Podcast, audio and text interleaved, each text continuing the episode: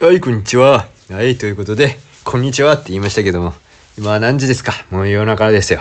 まあ、今日は ちょっと謎の、謎のね、ちょっと低い声から入ってしまいましたけど、いつも通りですよ。あの、いつも通りです。いつも通りの酔い方をしておりますよ。はい、ということでね、今日も、今日もね、明るく、明るく楽しく話し始めていきたいと思いますので、皆様どうぞご唱和ください。ご唱和いかない。ご唱和いらないので大丈夫です。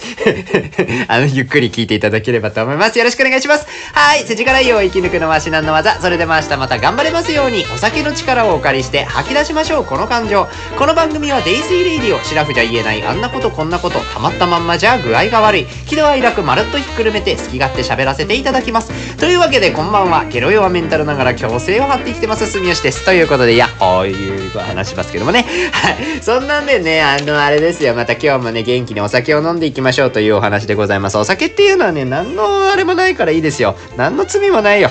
ね、お酒に何の罪もありません。お酒を飲むとね、あんまりこう健康によろしくないよとか、飲みすぎたらいかんよっていうのはもう重々承知しておりますよ。あんまりよろしくないと思いますけども。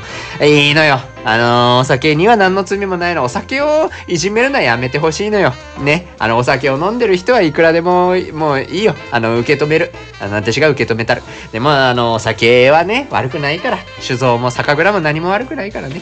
はい、皆さんそんなおおらかな心を持っていきましょうやということでね。なん、誰に対する何のメッセージなのか私もちょっと今わからなかったけど。はい、そうなんです。あの、秋田のお酒シリーズをね、この番組定期的に出しておりました。リスナーの千春さんから、あ秋田旅行に行った時のお土産をいただいたんです。秋田のクラフトビール、アクラという種類の秋田のクラフトビールを4種類もいただきまして、実はもう3種類全部飲み干してしまいました。うーん、そうなんです。寂しい。寂しいわ。寂しいけれども、最後のお酒に行きたいと思うんです。もう行かねばならないと思うんです。いずれは行くから、あの、別れの時というのはいずれもいつかはやってまいりますよ。いや、これアンモなので、ちょっと行きますか、最後のね、お酒ね。えー今回はアクラの生ハゲ IPA です。生ハゲでございます。すごいね。生ハゲっつって。こちらですね、今回買っていただいた4つのクラフトビールの中で最も苦味の強いビールという風に言われております。あの手書きのね、レビューも一緒にね、同梱いただいたんですよ。読みますとね、香りも味わいも苦味ある爽やかさ、苦味の強調された大人の爽快感。あ、これ多分私結構好きな類やと思いますよ。あの、他のやつもね、結構美味しかったんですよ。もうね、あの、今まで飲んだのが秋田美人のビールと、秋田小町 IPL と、秋田銀醸ビールっていういろんな種類のやつを飲ませていただいたんですけど、今回は一番苦いんですって。で、苦味が苦にならないビール。あ、そういうの大事よ。大事。え好きが選んだうまい苦味。あ、だからビール好きが選んだうまい苦味っていうことかもしれませんね。そうなんですよ。まあ私もそのなんかこの番組ね、ヘビーで聞いていただいてる、この番組をヘビーで聞いていただいてる方、本当に、あれですね、本当ありがとうございます。なんか、ねいろいろあなたの人生の時間をいただいてしまうことに対して、なんか少しばかりやっぱりちょっとプレッシャーを感じている今日この頃なわけなんですけど、あの、いろいろあるから、いろんなコンテンツ聞いてくださいね。なんか いや、ありがたいんだけどね、本当にありがたいんですけどね。なんか急に自信なくなってくるから。いや、今回ね、生ハゲ IPA ですよ。いや、だって生ハゲでしょ？生ハゲ、あ、生ハゲについてね、瓶の中に書いてあるよ、説明。生ハゲは新春の里に降り来る鬼で、人々に祝福を与え、未来を予言の祝いと書いて予祝する神です。あ、生ハゲってさ、そのなんか、悪い子は稲川のやつでしょ？悪い子は稲川って言いながらも、本当は祝福を与える人々、人々じゃないお兄さんなんだ。え、じゃあめっちゃいい人じゃん。え？ちょっと待って、じゃあこの生ハゲのビールも苦味とはいえ、すげえいい人みたいな味すんのかな？するかもしれない。開けていきますか？はい、今日もスタバの透明マグカップにご登場いただいております。私の目の前におります。いつもありがとうございます。よろしくお願いします。はい、ということで、本日も瓶を開けていきたいと思います。栓抜きね。いきますよ。下手だからね、頑張りますけど。いきますよ。よっしゃオッケーはい、行きましょう。色。ねえ、めっちゃ濃い。本当やね。いや、全然違う。うわぁ今までの秋田クラフトビール系の中でも最も色が濃いですね。オレンジ。オレンジじゃないね。もはやもう茶色やね、これは。いや、すっごい期待大ですよ。もうこんなにあの、黄色みというものが、なんていうか、もっともう色濃くなってるのはなかなかないですからね。いただきます。あ、香りもいい。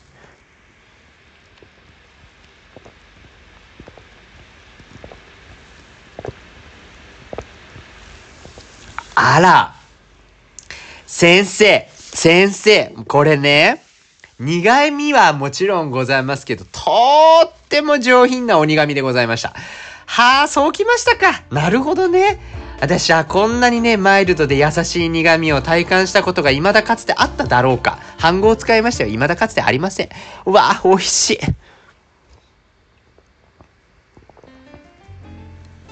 うん、間違いなく苦い。間違いなく苦味はすごい強いです。深い苦味っていう感じはするんですけど、とはいえまろやかだな。角がないんですよ。角がないから、すごい口当たり自体はね、なぜかこう、浸透してくるというかね、苦味のあるビールってどちらかというとちょっとピリッとくるような辛口のものが多かったりもするんですけど、こちらは、その辛口のピリッと感はそこまでなく、もうただただ深い味わいがしっかりとこう、口の中に残っていくみたいな、そういう意味で香りがブワッと広がるというのがね、すごい特徴的なビールだなというふうに思います。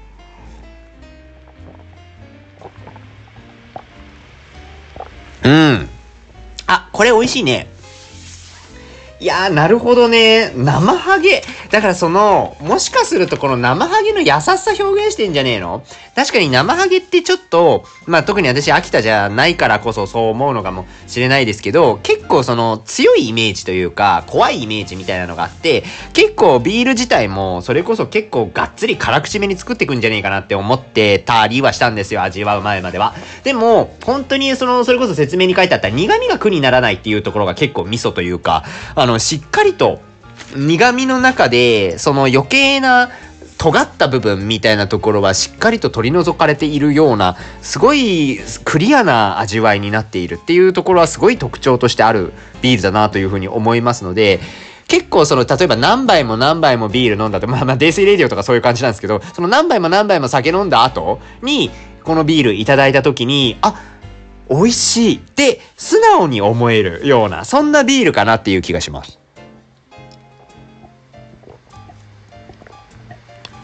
あ、これね、美味しいね。あー、北のビールうめえな。いや、ちょっと待って、秋田のビールね、結構美味しかったぞ。これ。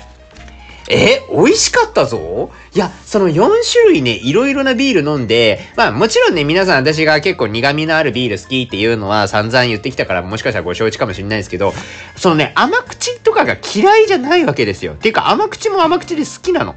し、この秋田系のビールはね、それぞれの放送でいろいろ喋ってるので、ぜひ聞いていただけたらと思うんですけど、全部ね、それぞれ特徴だってるというか、なんかね、味わいがわりかし不思議なものが多かったような気がしますね。なんかその辺もあって、すごく飲み応えがあるし、なんか喋りがいがあるビールだったなっていうふうに思います。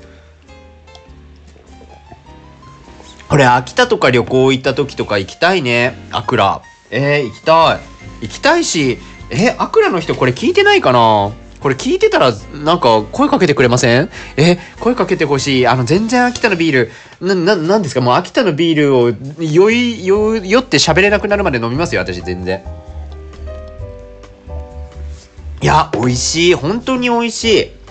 えー、嬉しい。なんかでもこれ最後のビールなんですよ。寂しい。寂しさも一抹の寂しさがどんどん押し寄せてきているこの胸。えー、なんかね、素敵なビールありがとうございました、千春さん。本当に。あのね、ほんと千春さんめっちゃ聞いてくださってて、このデイスイレイディオ。もういい方なんですよ。あの、インスタの DM でね、やり取りをよくさせていただくんですけど、いろいろコメントとかもね、あの、こんな風に思いました、みたいなコメントいただいてて、うん、結構その、千春さんの感性もね、すごい素敵なんですよ、やっぱり。あの、ご自身の中で、こう、私の話話の、あ端々のテーマを拾って、まあ、こんな風に感じたっていうところを言葉にして送ってくださるんですけど、まあ、この言語化の作業ってめちゃくちゃ大事な話で、うん、結構この辺の感性みたいなところが、うん、なんて言うんですか、もう大きな話すると自己のアイデンティティみたいなところもあると思うんですよね。なんかその辺をいろいろと送っていただいてるのは、私も読みながらすごい、あ、千春さんってこういう人なんだ、みたいなところを知れるのが嬉しいし、まあ、こんな風にね、いろいろと、あの、私のためにね、買ってきていただけるなんてすごいありがたい話なので、本当にあの、4話分使って秋田のビールしっかりと飲ませていただきました。ありがとうございます。はい。生ハゲです。今生ハゲ飲んでます。ああ、いいね、いいね。さあ、そんなこんなでございますけれども。あのー、あの話をしよっかしら。あの、あ の話をしようかしら。急にもったいぶるほどのあれではないんですけどね。この間ね、友達とね、博多に行きまして、博多っていうのは博多駅でございます。福岡のあの博多駅でございますけどもね。あのー、久々にちょっと岩盤浴とか温泉行きたいよねって話をしまして。行ってまいりましたよ、近場で。近場で行ってまいりました。岩盤浴っちゅうのはなかなか一人ではいかんね。なかなかこう一人ではいかんのんですよ。その腰が重いというか足が重いというかね。なかなかこう、向かないんですけど、あの、やっぱ人と一緒に行くとね、楽しい。いやー、岩盤浴はね、僕は好きなんですよ。僕はって、僕はねって言いましたけど、急にバンドエイジ入りましたけど、僕はね、すごい好きなんですよ。あのね、博多の万葉の湯、あ、これ万葉であってるのかな？あの、よろずの葉って書いて、お湯って書くやつ。万葉でいいよね。これ万葉？万葉か万葉かわからんけども、あ、ちょっと待って、これ正しく読んだ方がいいか、なんて読むんですか？え、ちょっと待って、難しいな、これ。万葉？万葉？万葉集か。万葉の湯だね。失礼いたしました。万葉です。はい。えー、あの、万葉の湯っていうね、博多の駅から、えー、リムジンバスがで、リムジンバスでいいよね。バスが出てて、そのバスに乗って、えー、お店まで行くと、そのまま岩盤浴と温泉に入れるというようなサービスを提供しているところがございまして、そちらに行ってまいりました。はい。え、岩盤浴なんですけどもね、やっぱ、もともと好きなんですよ。岩盤浴でもうゆっくりできるじゃないですか。あの、と、常備されているウェアに着替えてですね、そのままそのタオル持って、タオル敷いて、その岩岩のところにゴローンって寝て、で、しばらくしたらだいぶ汗がじんわり出てきて、ね、それで一回クールダウン挟みながら何回かそれを繰り返すみたいなのが、まあ割かしこのサウナと同じような感じで、整うみたいなね、あの感覚は結構好きだったりするんですけど、まあなんか久々だったな、岩盤浴行ったのいつぶりぐらいだろう。う、うん年ぶり。もう結構ね、うん年ぶりみたいなレベル。で、行きまして。あのね、もうこんな汗かいてたっけってぐらい汗かきました。なんか最近、汗めちゃくちゃかくんですよね。なんだろう、更年期かな？なんかわかんないんですけど、すごいね、すっごい汗かくんですよ。もうほんとに走った時もそうなんですけど、もうなんか、え、滝みたいな、滝行みたいな感じの汗をかくようになりまして、まあ、新陳代謝がいいということで、割と楽観的にというか、ポジティブに捉えてるところはあるんですけど、今回の岩盤浴もね、こう、お友達と行ったんですけども、まあまあ汗かきました。まあ、この場は岩盤浴がすげえ気がするんですけどね、お友達も汗かいてとかね。やっぱね、その岩盤浴でもう、ものすごく日頃のデトックスと言いましょうかね、その汗と一緒に嫌なものも全て洗い流したようなね、感じがいたしましたけれども、その、万葉の湯の中にあるのが、2部屋あったかな。男性が使えるところが2部屋あって、もうもう一個ね、女性用の、女性専用の岩盤浴みたいなところもあるんですけど、えっ、ー、とね、遠赤外線のやつと、ゲルマニウムのやつの2部屋が用意されてたんですよ。で、遠赤外線の方も確かにポカポカするというか、まあ割とじんわり温まるみたいな感覚があって、遠赤外線ってあれですか？あの電子レンジと一緒かな？なんかその、あれですよね、その体の芯から温めるみたいな効果の方かな？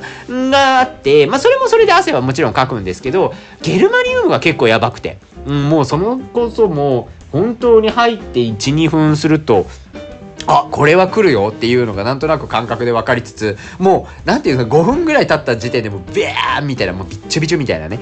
で、もうその、あれですよ。だからその目に入るのよ。その 仰向けとかで寝てたら、その目にだいぶね、こう汗がバーって入ってきて、もう目、ちょもうね、寝てられんみたいなね。もうちょっと寝不足だったからゆっくり寝ようみたいな感覚もあったんですけどもね、正直ね、ゲルマニウムはちょっと寝てられる量の発汗量じゃなかったっていう感じはいたしましたけどもね。そうそうそう。だからね、すごい暖かい中でもうゆっくりもうデトックスですよ。しっかりとやってまいりましたね。ゲルマニウムってなんであんなすごいんだろうね。なんであんな汗出るのか、全然そのメカニズムとかを知らないので、今調べちゃおうと思ってるんですけど、これは今このパソコンで調べながら簡単に喋れるものなのかっていうのがね、全然わからない、今まあ。えー、今ちょっと急ぎ調べてるところではあるんですけど、まあ言うてもね、酔っ払ってるからね、全然わからんのよね。えっ、ー、とね、あ、これじゃない、ゲルマニウム岩盤浴の効果。あ、なんかね、そもそもで効果的には疲労回復美肌らしい。あ、美肌ね。はい、そうよね。はい、綺麗やもんね。私綺麗になったもんね。そうそう、わかるわ、わかるわ。でもなんで、なんでなんていうのなんかどっか書いてないのかななぜ効く？そう。皮膚から浸透した有機ゲルマニウムは血液とともに全身を巡り、短時間で発汗を促します。ん？ゲルマニウムが入ってくるってこと？どういうこと？えー、また有機ゲルマニウムに体内に大量の酸素を作り出すという優れた性質があるためマジ大量の酸素を全身の隅々の細胞まで運び血液を浄化します。その結果新陳代謝が活発化し免疫力自然治癒力が高まります。あつまり何？ゲルマニウム岩盤浴というのはそもそもゲルマニウムという成分がえーと、皮膚からあるいは体内にどんどん入り込むと。そういう仕組みになっておりましてその体内に入り込んだゲルマニウムが血液とともに巡ることで発汗を促すとともに酸素を作り出すという効果を得てその酸素によって細胞を浄化すると。へえすげえじゃん。だからいいんじゃん。はあ、ゲルマニウムちょっと舐めてましたね。いや、すごいね。そんなことができるんだ。それは確かに酸素がしっかりと巡ることによって、循環、まあその細胞の生まれ変わりみたいなのを促進するっていうことを考えると、確かに老廃物が排出されたりとか、美肌につながるっていうのは、なんとなくわかりますし、細胞が回復するってことは疲労回復っていうのはもちろんつながっていきますからね。その辺なんでしょうね。えー、面白いわ。確かになんか、その岩盤浴終わった後結構、結構しっかりと元気というか、その、割かし結構疲れてたんですよ。まあ割と慣れない練習を最近はしてるのでね、そのマラソンも、その今まであんまり熱心に走ってこなかったところが、なんか急にちょっとスピード練習とか始めてみたりとかして、だいぶちょっと疲労は溜まってたところは正直あったんですけど、結構リフレッシュできたような気がします。で、その後温泉も入ったんですけど、温泉もまたいいですよね。その、わりかし長湯好きだったりするんですけど、どうしても熱くなっちゃうから、ちょっとたまにね、あの、足湯だけの状態にしたりとかして、まあ、自分の行ける範囲でゆっくり浸かるっていうのが結構好きだったりするんですけど、まあ、いいですよね。まあ、体も綺麗になりまして、表面部分もね、しっかりと、あの、お風呂で綺麗にして、で、ちょっと、その、あれもいいです。だからその足湯でね、足湯で足からじわじわとこう、体温が上がっていくみたいな感覚もね、いや、なかなか良かったでございますよ。その岩盤浴プラス温泉で、私だいぶ身も心もね、リフレッシュしたような気がします。心のリフレッシュっていうのは結構でかい話ですよね。やっぱりその温泉とかに入った時の、やっぱあの、はぁ、みたいな、その、ふーってこう息がしっかりと深い深呼吸ができるみたいなあの感覚、あれはもう心のリフレッシュ以外の何者でもないと思うので、やっぱり定期的になんかそういうゆったりとした足伸ばせるお風呂っていうのは入りに行きたいなって改めて思ったみたいなところはあったかなと思いますね。もちろんその心のリフレッシュもそうですし、何より、もう、体と顔、綺麗になったからね。それは良かったじゃないですか。もう相当綺麗になったじゃない？もうだいぶ汗かきましたよ。だってゲルマニウムと遠赤外線で。もう体の芯からじわじわ温めつつ、ゲルマニウムが全身を巡って、相当な美肌になったんじゃないですか私。やばくねい？いや、もう相当、あれどうしよっかな。ちょっと、なんか、これ大丈夫ですか？なんかよくね、ほんと。私も別に、あれですよ。綺麗とは思いませんよ。自分のことをそんなにね。あの、容姿が短麗だとは思ったこともございませんし。まあ、よくて中の下じゃないですか？中の下ぐらいと思ってますけど。まあでも、も今回のその、何ですか、岩盤浴と温泉入ったことによって、おそらくですけどランクがちょっと上がっちゃった気はしますよね。まあまあ、この辺はまあ仕方ないかな。だって温泉と岩盤浴がすげえからね。まあ、それはもう申し訳ないなと思いますよ。でもね、ちょっと可愛くなっちゃって。もうほんと中可愛くてごめんですよ。本当にね。ありがとうございます。ということで。まあ、こういうの言うだけただですからね。もう言って言いまくってね。それこそこれこそ泥酔レイディオじゃないですか。もう感情の赴くままに全部言いたいこと吐き出しちゃえばいいんですよ。そんなものはね。いいんです。私が言うんだから私が可愛いのは事実なんですからね。もう本当にね。ああ、もう言うだけただなんでね。もうまあやっぱり綺麗になったなーって改めて思いますよね。はい。そんな風に思ったりはしてます。してます。つってね。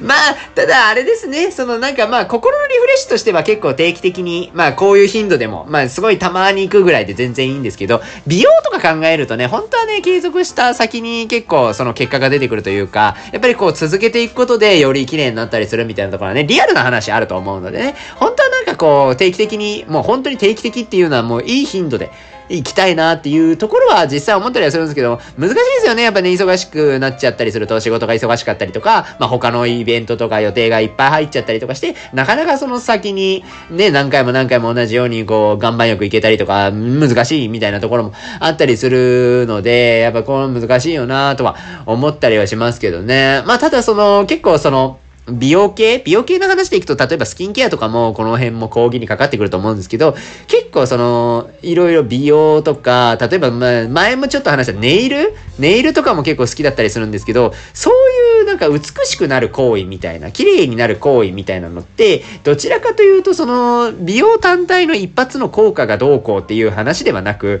自分のためにちゃんとこう時間をかけて、自分の時間っていうのを過ごしていることに多分すごい至極の価値があるというか、結構そこが重要なんだと私はずっと思ってたりするわけですよ。だからその、忙しかったら絶対ネイルとか絶対しないし、スキンケアも結構おざなりになるというかもう別になんか化粧水ちょっとはだいとけばよくないみたいな感じになったりするんですけど、やっぱりそのちょっと余裕が生まれる時に、やっぱりこう自分だけの時間をしっかりと作りたいなって思ったら、やっぱ結構手軽だったりするんですよ。そのなんかスキンケアを、とにかくお風呂上がりとかに、いつもあんまりきっちりはやらないけど、もうちょっとパックとかしたりとか、かえっ、と、美容、えっ、と、化粧水つけて、美容液つけて、みたいなね、フルコンボでちょっと、いつもあんま使わない、ちょっと定期的にやるといいやつとかも使ってみようか、みたいなね。結構あの、もらい物とかのサンプルがあったりするので、その辺使ったりするんですけど、まあ、たまにはこういうのもやってみようかな、みたいなのとか、あとヘアケアヘッドケアの方が近いかもしれないですけど、結構その辺の頭皮マッサージみたいなのちょっとやってみたりとか、あとやっぱさっきも言ったけど、ネイルかな。ネイルはね、やっぱ時間がかかる分、定期的にやりたくなる。その、結構その、忙しい時とか、絶対ネイルとかしないんですけど、その、ちょっとね、ちょっと余裕がある時とかに、あ、ちょっと色つけてみようみたいなところとかで、軽く、ちょっと時間使って、まあ、どっちにしろ上手30分とかかかっちゃうんですよ。やっぱりだ、慣れないとね。最近ね、あれ買ったんですよね、あの、固めるやつ。その、今までは、もう、正直、その自然乾燥でバーってやってたんですけど、まあ、それだとちょっと効率悪いなっつうんで、結構そんなに高くなかったんですよ。2、3000円もしなかったんじゃない？の、その、まあ、ほんと簡単なやつ、スターターキットのもうちょっと、簡易版みたいなやつの爪、ちょっと熱当てて乾かす系のやつをちょっと買ったので、まあその辺でちょっと時短になるかなとか思いつつも、まあなんかちょっと時間ある時にはちょっと自分のためにかけるみたいなね、そういう時間の使い方をやって、いやいやいやゆっくり、なんか自分磨きじゃないですけどね、やっていきたいな、みたいなことも思ったりはしてるんですよね。そうそうそう、そういえば、そういえば、擬用で思い出したわ。誕生日のプレゼントにパックをいただいたんです、私。そうなんで、実は使っております。結構定期的に使っております。いつもありがとうございます。あのー、二人、お二人いただいておりまして、ご紹介させていただくと、3MF 整骨院っていう福岡で活動してらっしゃる整骨院のところで働いてるほのかぴんというね、あの YouTube もされてて、それこそあの水上マウンテンパーティーの話を以前したことがあったかと思うんですけど、その水上マウンテンパーティーの時に一緒にあの最初の方を走ってくれた子がいまして、その子からプレゼントとしてもらいました。あの、詳しくはね、エピソード32、満身創痍だった山のレース、水上マウンテンパーティー 2023MMP の美貌録っていう輪輪がありますので、そこをぜひね、見ていただければと思うんですけれども、そうそう、ほのかぴんからね、あの、韓国ですごい人気なんです、みたいなマスクをね、いただきました。これもね、良かったですよ。なかなかね、可愛くなりました。で、あのー、同じくね、誕生日プレゼントで、あの、ラダーフラットっていうアスリート御用達の美容室で、あの、ご経営なさってます、平さんにね、あの、アスリート美容師さんですよ。平さんに、また素敵なパックいただきました。これね、あの、よくインスタとかで上げてらっしゃったやつで、えー、っとね、アバ、ん？アブハサ、アブハサハワイアン、フェイスマスクって書いてある。ハワイアンは間違いなく読めてるから多分ハワイアンなんです。はい。ハワイのね、パックなんじゃないですか？はい。雑すぎたか。そうそうそう。でもね、これね、めちゃくちゃいいパックなんですよ。やっぱね、その、つけて、しっかりとこう、効果実感のあるものっていうところを平さんって基本的に選ばれているので、まあその辺の、もう審美眼にかなったパックっていうところをいただいておりますので、私結構その、ほのかびにもらったやつと平さんにもらったやつを交互に使いながら、いろいろちょっと最近は結構美、美に対するね、意識の高めな感じで行ってるわけなんですけど、まあそう思うとあの、ちゃんとご飯とかね、気をつけないかんなみたいな、食事とかもね、食事がちょっとね、あんまりちょっとダメなのでね、それってどうなのかみたいなところはあるんですけどもね、まあこれを機にちょっと食事も見直さないかんな、みたいなのは思ってたりはしますけれどもね。はい、そんな感じでございますよね。まあなんだろうな、まあ言いましたけどね、どうなんだろうね。私結構そのなんか、ね、今の放送って多分聞き直したらきっとそうなってるんだと思うけど、なんか美のカリスマみたいなこと言いましたね、今ね。いやー、美のカリスマとか一時期流行ったじゃないですか。それこそなんか、えっ、ー、と、小森淳さんとか、えー、あの子誰だ？夏川淳さんとか、その辺が活躍した時って結構その美のカリスマみたいなのがたくさん出てきた。ちょっと言い方悪いのかな。えっと、なんかよくね、言葉で出てきてましたよね。バラエティ番組とかによく出てきた感じかなと思いますけど、その、なんかね、私もなんか今ね、発言としてはだいぶ美美のカリスマみたいなこと言いましたけど、まあ、言うても、言うてもそんなにね、可愛くはありません。ブスのね、ブスの美のカリスマみたいなところありますので、でもこれ大丈夫なのかなみたいなね。はい、BB、BB、カリスマって英単語何 ?C、K? わかんないけど、BBK ですか？カリスマって英語で何て言うの？わからんけど。なんかそういう系になっちゃうんですかね？わからんけどね。はい、そ、そんなのが成り立つのかどうかは知りませんけどもね。まあ自己評価としてはね、割と中の下ぐらいでいいんじゃないぐらいに思ってますけども。いいんですよ。あんまりなんか可愛すぎても。ね、可愛すぎてもいろいろなんか妬みそねみとか大変だからもういいんです。いいんですっていうのもおかしいですけどね。はいはい、いいんです。あの、自己評価としては、あ、自己評価っていくとどうなんだろうね。まあなんか、大体客観的に見ると私中の下ぐらいかなって思ってるんですよ。なんか、下もいるっていう感じで見てるあたりがそのルッキズムに支配されてる感じがして、なんか、その、あれだけね、あの外見で語るなみたいなことをね、第5話ぐらいで言った私の発言とは思えないっていう風に思われる方も多いいかもしれないんですけど、あのー、あれですよ、別にあのー、外見の話した時もありましたよ。確かに6話目か。6話目ね、エピソード6で外見至上主義なんだかなんだか知らんけど、容姿いじりはお前にはまだ早いみたいなね。あれは容姿いじりをすることに対しての文句ですからね。はい。あの、その、初対面からいきなり容姿いじってんじゃねえよっていう話ですからね。そ、そこの辺はね、ちょっと使い分けていただければと思いますけれども。まあまあまあ、でも、そう、この話もね、定期的に出るんですよ。そのなんか、友達と、その、いや、容姿ってでもいるじゃんみたいな、その人は見た目が9割じゃないけど、やっぱその辺って大事じゃんみたいな話。まあそれは事実あるのね。事実あると思うんですよ。あると思うんだけれども、まあなんていうのかな、そんなにまあ、結構難しいところはありますよね。まあなんか万人に好かれることが果たしてそのモテるになるのかっていうと意外と必ずしもイコールじゃないというかね。まあもちろんそのなんか万人に好かれたら相対的にはモテてる方になるのかもしれないですけど本来のモテるの意味って自分が好かれたい人にすごい好かれてるっていうようなことなんじゃないの？それをモテてるって人は主観的には思うんじゃない？っていうのもあるから、でそう思うと必ずしもそれが自分の容姿っていうものがピタッとこうハマるかどうかっていうのは別の問題なのかなとか勝手に思ったりはしますけれどもね。何の話してたんだっけ？違うのよ。そういう話じゃなくて、違うの。温泉と岩盤浴行きたいよねっていう話だったのに何の話してんだろうね。ということで、あの皆さんもね、あの、たまには時間を見つけてゆっくり岩盤浴で汗を流してみるななんていうのもおつなものではないかというところで、えー、今日のお話はこんなもんにさせていただきたいなというふうに思います。肝臓は定期的にいたわりつつ、明日もまた頑張りましょう。デイスイレイディオ。また次回の飲み会でお会いいたしましょう。本日は、えー、岩盤浴の、岩盤浴と温泉と、なんか美容にまつわるお話でございました。ということで、また次回の飲み会でお会いいたしましょう。ご視聴いただきまして、ありがとうございました。